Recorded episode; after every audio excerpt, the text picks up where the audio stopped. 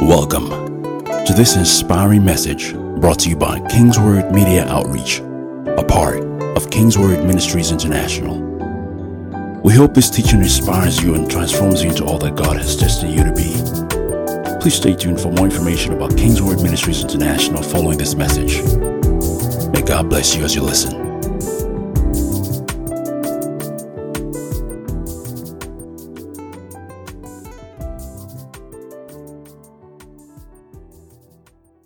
Hallelujah. Glory to God. I have two questions I'm going to ask us. And I believe it's um, they're questions that are each time I, I, I come for church and I'm preparing for service, what I do is I I strive to to feel the atmosphere. I, I strive to feel the atmosphere. You know, when you're when you're in a place, there's what we call the energy of the environment. It's the energy that flows from from that flows within that environment. It could be an object dissipating energy, it could be a person dissipating energy, but there's what I call the energy of the environment. So, whenever I'm, I'm preparing to have church, especially when I'm going to minister, I, I, I try to sense that environment and see what kind of environment it will be So I have two questions that I that is that I sense that's in the atmosphere. In the atmosphere. It's a month of favor, quite alright, but towards the end of last month I began to sense that God God um, wanting us to move in a direction of faith and talk about certain things where faith is concerned. So last Sunday, uh, sorry, on Sunday we, we started talking about having faith in your covenant of promise. I want to continue in that part, but I'll just I'll just ask two questions. They're just two questions that will zero in on everything I want to talk about. Praise God. Okay, the first question is this: If you were not included in the making of the covenant of promise, and your job is only to receive the promise. How could you be included in bringing the promise to pass? If you were not included in the making of that covenant of promise, when the covenant, God gave um, the covenant to Moses, and um, Moses was the mediator of that first covenant and then God gave the promise to Abraham in Genesis 22 and said, in, in blessing, I will bless you and multiply you, and your descendants shall be as the, the sand and the seashore and all that and the stars, and they will not be numbered. When God, through Jesus Christ, cut a covenant and he said, A new covenant will I make. He says, In those days, he said, I will take away the heart of stone and give a heart of flesh. And I will make a new covenant with you. And then he says, There will not be one who will say to the other, Teach, teach me. He said, Because they will all know the Lord from the least to the greatest. And then this new covenant he has made, where Jesus is the mediator, the Bible teaches us that that covenant cannot be annulled. It means it cannot be broken. But we know that first there is one covenant he made with Moses. God was there, Moses was there. And then he gave the he gave the the the covenant to Moses and gave the laws and commandments and everything. But you and I know reading through scripture that it was impossible for man to keep that covenant, to keep his own part of the covenant. Because when Moses was reading the laws and everything on the mountain, the children of Israel at the time said that everything that is being everything that is being said, we can do. That's what the the um, the rest when he was reading out those things, he said, Yes, we can do them. But you and I did to fulfill that covenant. The Bible says the law was our schoolmaster to bring us to Christ. Sometimes we see that God wanted us to depend on Him. The time could not deliver on that covenant, they could not um, fulfill the requirements of the law, to fulfill everything. And then God said, the, the, the whole, I'm trying to paint a picture for us to see where this question is coming from. Now, God gave this set of people certain laws do this and do this and do this and do this. And they said, Yes, we can. We will do it. We can do it. What they trusted in was their strength. What they trusted in was in their ability to fulfill that covenant. They trusted in themselves to be able to fulfill that covenant to be able to fulfill that law. But that was where they missed it. Because the fallen state of man cannot, cannot. The Bible says the carnal mind is enmity with God. It cannot. I need you to underline that word cannot. Good you are. No matter how morally correct you are, no matter how behaviorally right you are, there's certain things you cannot do.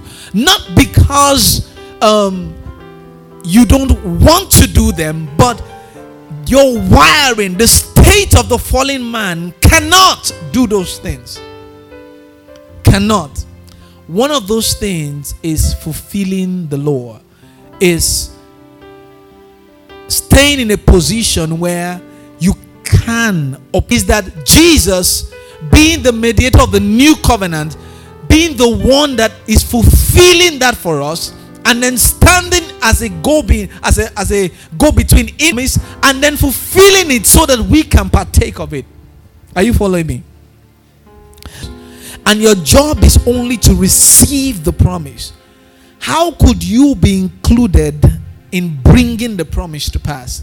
So if God gives a word, God gives a promise, God declares a word, He speaks for the word. How now do you think that you are responsible to bring that word to pass? That's the same thing that happened with the children of Israel. God gave the law, God gave them everything. Do this, and, and they said, We can, we will. That means we are to do so to do so. We are well able to fulfill it. We are well able to do it. You and I to know at this point in our life that when God's word is spoken, God gives us a decree. You cannot bring it to pass. So everything that you do is not for you to bring down that word. He's the one that brings the word to pass. He's the one that's a word and declares a word. This is the season of favor. This is the season favor equivalent to 30 years of results. God Himself is watching over it to perform it. God Himself is looking over that word to bring it to pass. So when you and I go to pray, when you and I go in the presence of God and, and we're, we're enjoying the atmosphere of the Holy Spirit, what we're doing is we're aligning ourselves with the word for the season. We're aligning ourselves with the atmosphere, the energy in that environment, so that that word will come to pass. Because what God is doing is that He's watching, He's watching over His word. He's watching over His word. The word that goes out from God does not return void. So He's watching over His word to perform it, He's watching over His word to make it good. So He's looking over that word to bring it to pass in our lives. So, what we are doing by all the things we're doing is that we are aligning with the word. So, when we align with the Spirit, the Spirit that knows the word and knows how to bring it to pass is putting us in proper alignment with that word.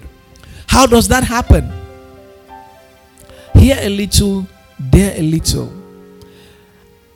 This is how a miracle happens. When people say, Oh, I got a miracle, or some, yes, there are, there are instant miraculous um, healing and, and stuff like that. The power of God moves, someone got healed, someone, this thing happened to someone.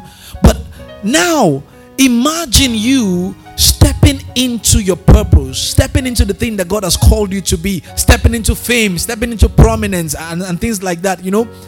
And you say, Oh, um, all of a sudden, um, I, got this deal, and, and boy, it was a miracle. I got I got something bigger than than what I would normally be involved in on stuff like that. It's the making of a miracle. What happens that moment is that the word of God that has gone over you, God is watching over that word to perform it, and then the Spirit of God begins to align you with that word. Somebody gives you a call, somebody asks you to come visit him. You go visit the person, a a talk ensues. You guys start talking. Say, "Oh, you do this? Oh, yes, I do this. Okay, this is my card." Two weeks after, the person calls you up on the phone and said, "Okay, can you do this small thing for us?" Say, "Oh, why not? I'll do it." And then you did it, and you made 50k. But you say, "Oh, you did it so well." While you were doing it, someone else saw you and said, "You know what? I like what you're doing. Um, can you come do something for us?" And the chain reaction starts like that. Now it's going somewhere. But what you don't know is that is the making of a miracle. It's an alignment towards something. So the little things that happen in between, we don't miss out. What I have found out in life is that God has placed you and I around everything that we need in life. He has placed us around them. Around them.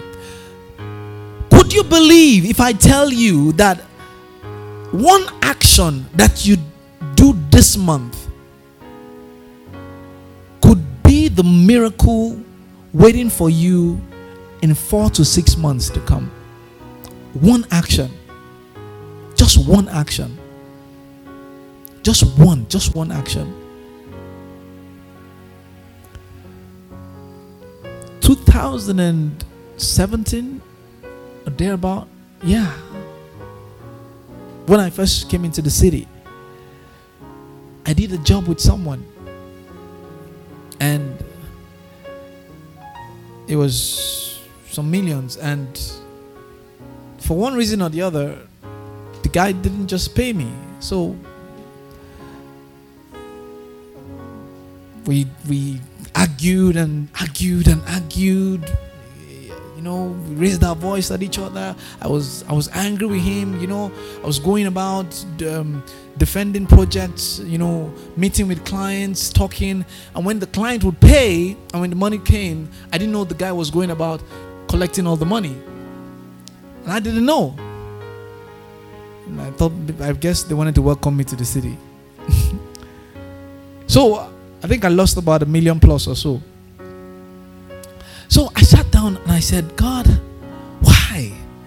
I mean, I just came into the city. Why should that happen? So I wanted to cut off from him completely and just, you know, just at the point I did. And then later, I just pulled back a little, you know, since I knew the kind of person he was. But I kept sensing in my heart that, you know,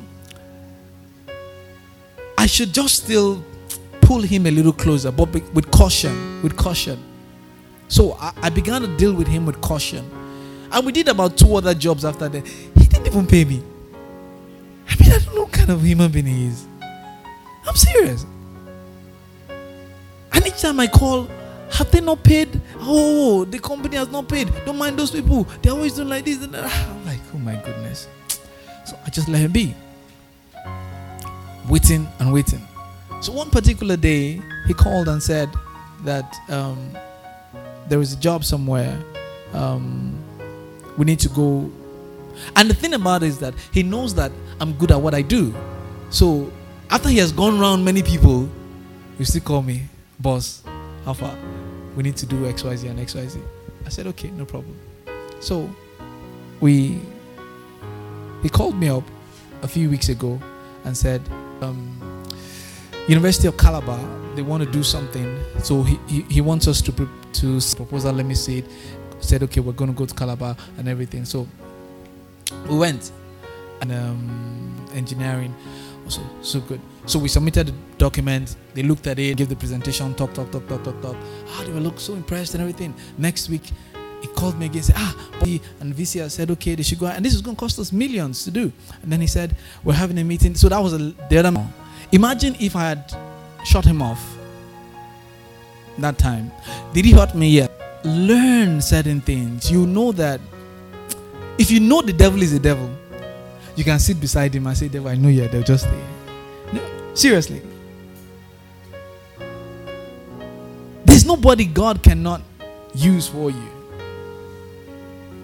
There's just nobody. He has surrounded us with good people and bad people. That they are bad does not mean that you should be bad.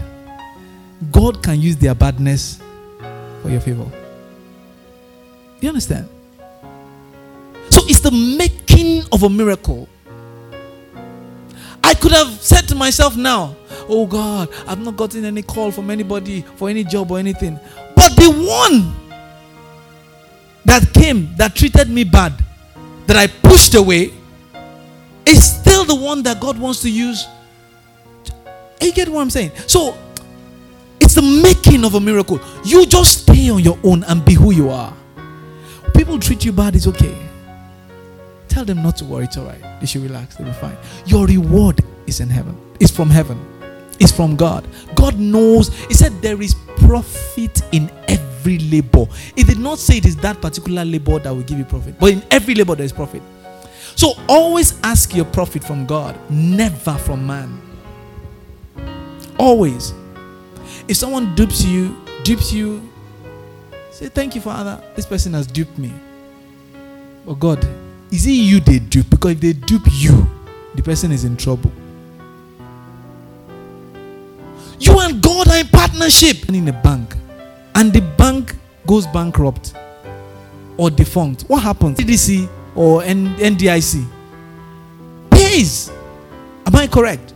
Because you are insured. You are insured. So your profit will. I don't know how I got there. So, how could you be included in bringing the promise to pass? You cannot. I remember how I got there. You cannot. You cannot be included in bringing the promise to pass.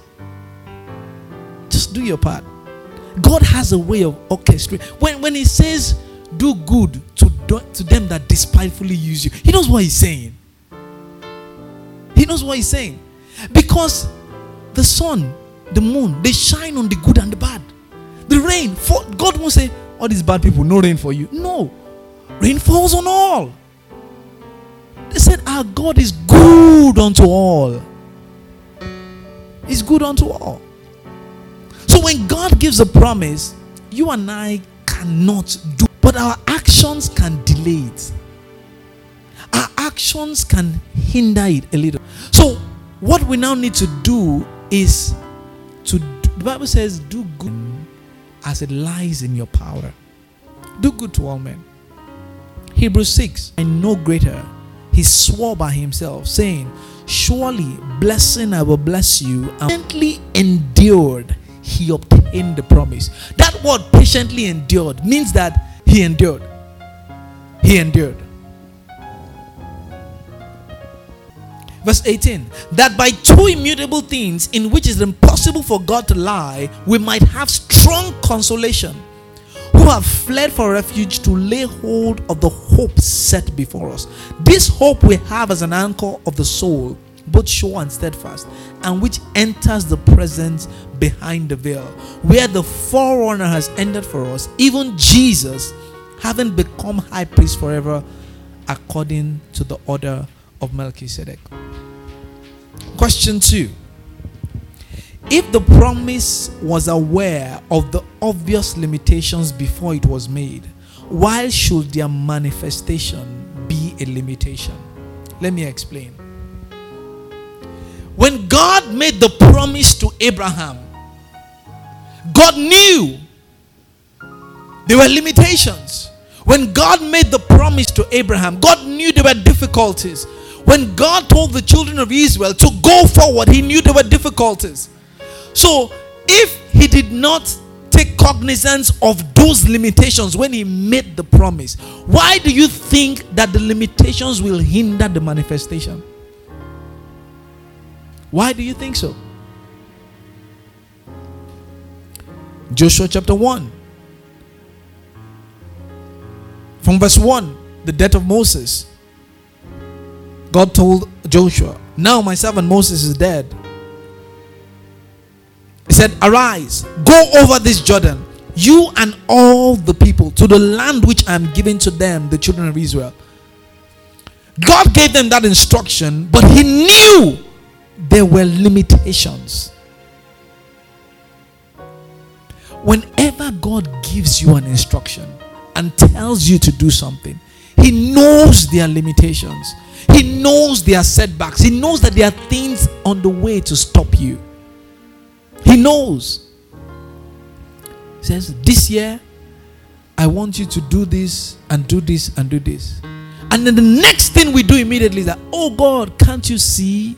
No, He knows they are there.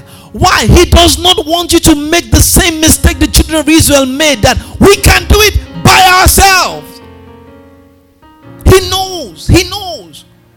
These are the laws. These are the laws. These are all the things I needed to do. Oh, yes, we are able. We can. No. He wants us to look to the forerunner, Jesus, who has gone ahead of us. He knows. It says, verse 3 Every place that the sole of your foot will tread upon, I have given you as I have said to Moses. Verse 9, no, verse 5 No man shall be able to stand before you all the days of your life. As I was with Moses, so I will be with you. I will not leave you nor forsake you. Were there times that the children of Israel felt, felt that they were forsaken? Yes. But the promise had gone ahead. So when you feel forsaken, does not mean you're forsaken. That's the strategy of Satan to make you feel forsaken. That's his strategy so that your faith would fail. The only thing Satan attacks is our faith. If he attacks your health, he's attacking your faith. If he attacks your finances, he's attacking your faith. Verse 6 it says, Be strong and of a good courage, for to this these people you shall divide as an inheritance the land which I swore to their fathers to give them. Only be strong and very courageous, that you may observe to do according to all the law which Moses my servant command you. When God gives you the instruction and says, Be strong, be courageous, He's saying to you that look, what's ahead of you requires courage. You'll overcome eventually, you'll come out victorious, but it requires courage. It requires you to be strong. That's what he's saying. He's not saying that by the time you get there and you meet a brick wall, that's the end. No, he's saying be strong, be courageous. There is a way I've made already. That's why I gave you the word that I've given you the land. Be strong and be courageous. Be strong and be courageous. Verse 9, he said, Have I not commanded you? Be strong and of a good courage. Do not be afraid, nor be dismayed, for the Lord your God is with you. Wherever saw giants, they saw all sorts, they saw things that will cause fear. But he said, Be of good courage, be strong.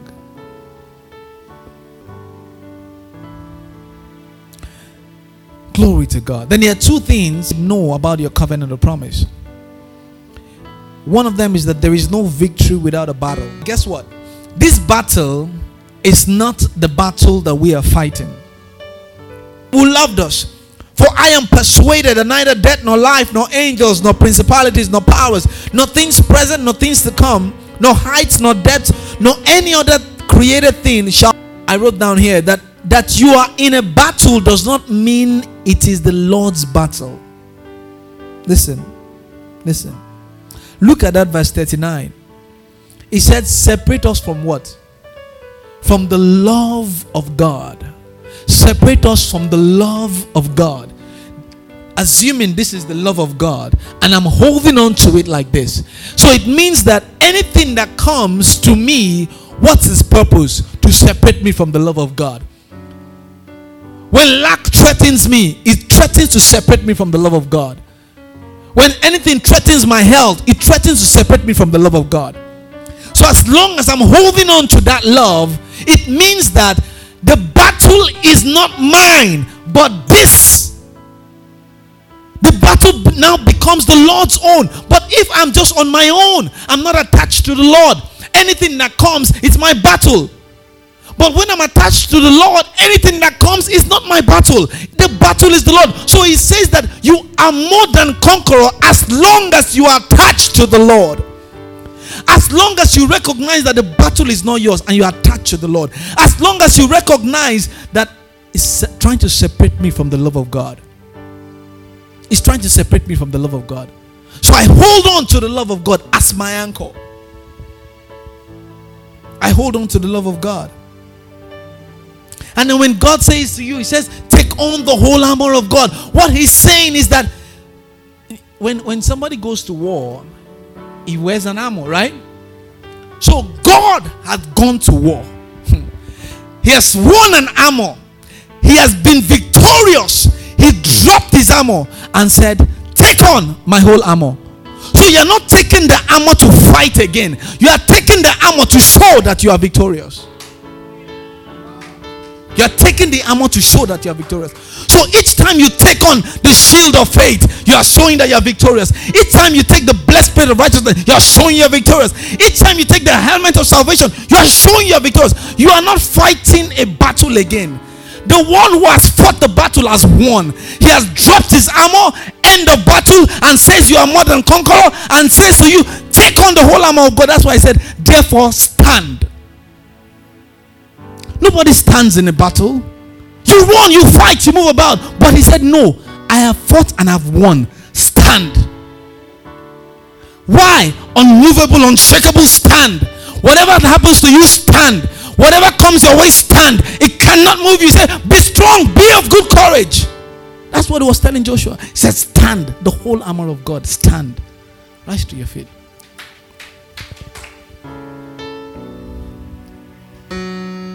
He's done fighting. He's done. He's done fighting. He's done. There is no fight you want to fight again. He's done fighting. My job and your job is to keep standing. Because anything that comes, comes to threaten our faith, comes to attack our faith. From holding on to the Savior, from holding on to the love of God. He says, What shall separate me from the love of God? What shall? What shall? watch shall? watch shall? If mention shall death, shall tribulation, shall trial, I have not seen the thing. As long as I'm holding on to the love of God, I cannot be separated. I cannot. I cannot be separated. He said, having done all to stand, stand. Be strong in the Lord and the power of his might. Put on the whole armor, everything. Why? Not that you may be able to fight. He said that you may be able to stand. Not that you may be able to fight the wiles of the devil, that you may be able to stand. So most of the time, when the devil comes and roars and roars and roars, we are scared and then we run and then he chases after us. But the one that stands sees the victory. You may attack my finances, attack my mind, and make me think that God doesn't love me, but I stand in the love of God. God loves me, so I stand. You may roar and roar and roar, but I stand by faith. That's my covenant of promise. And I have faith in it. I have faith in it. I have faith in it. I have faith in it. That's why I stand.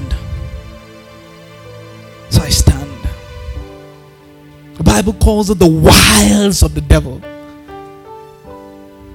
So nothing comes against me that moves me. I stand because at the end of the day, I am victorious. He says, He that endures till the end has a crown of life. So it means that for me to see, first of all, I realize there's the crown of life. So I stand. And the devil comes and throws everything at me. So I stand. There is a crown of life. Whatever happens, I will receive that crown. So I stand. At the end of the day, the crown of life will come to those that keep standing.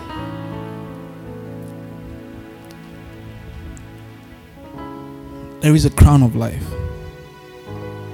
It is for those that don't give up. We are not saying don't give up one day to be better. No, I'm saying don't give up because you are in victor.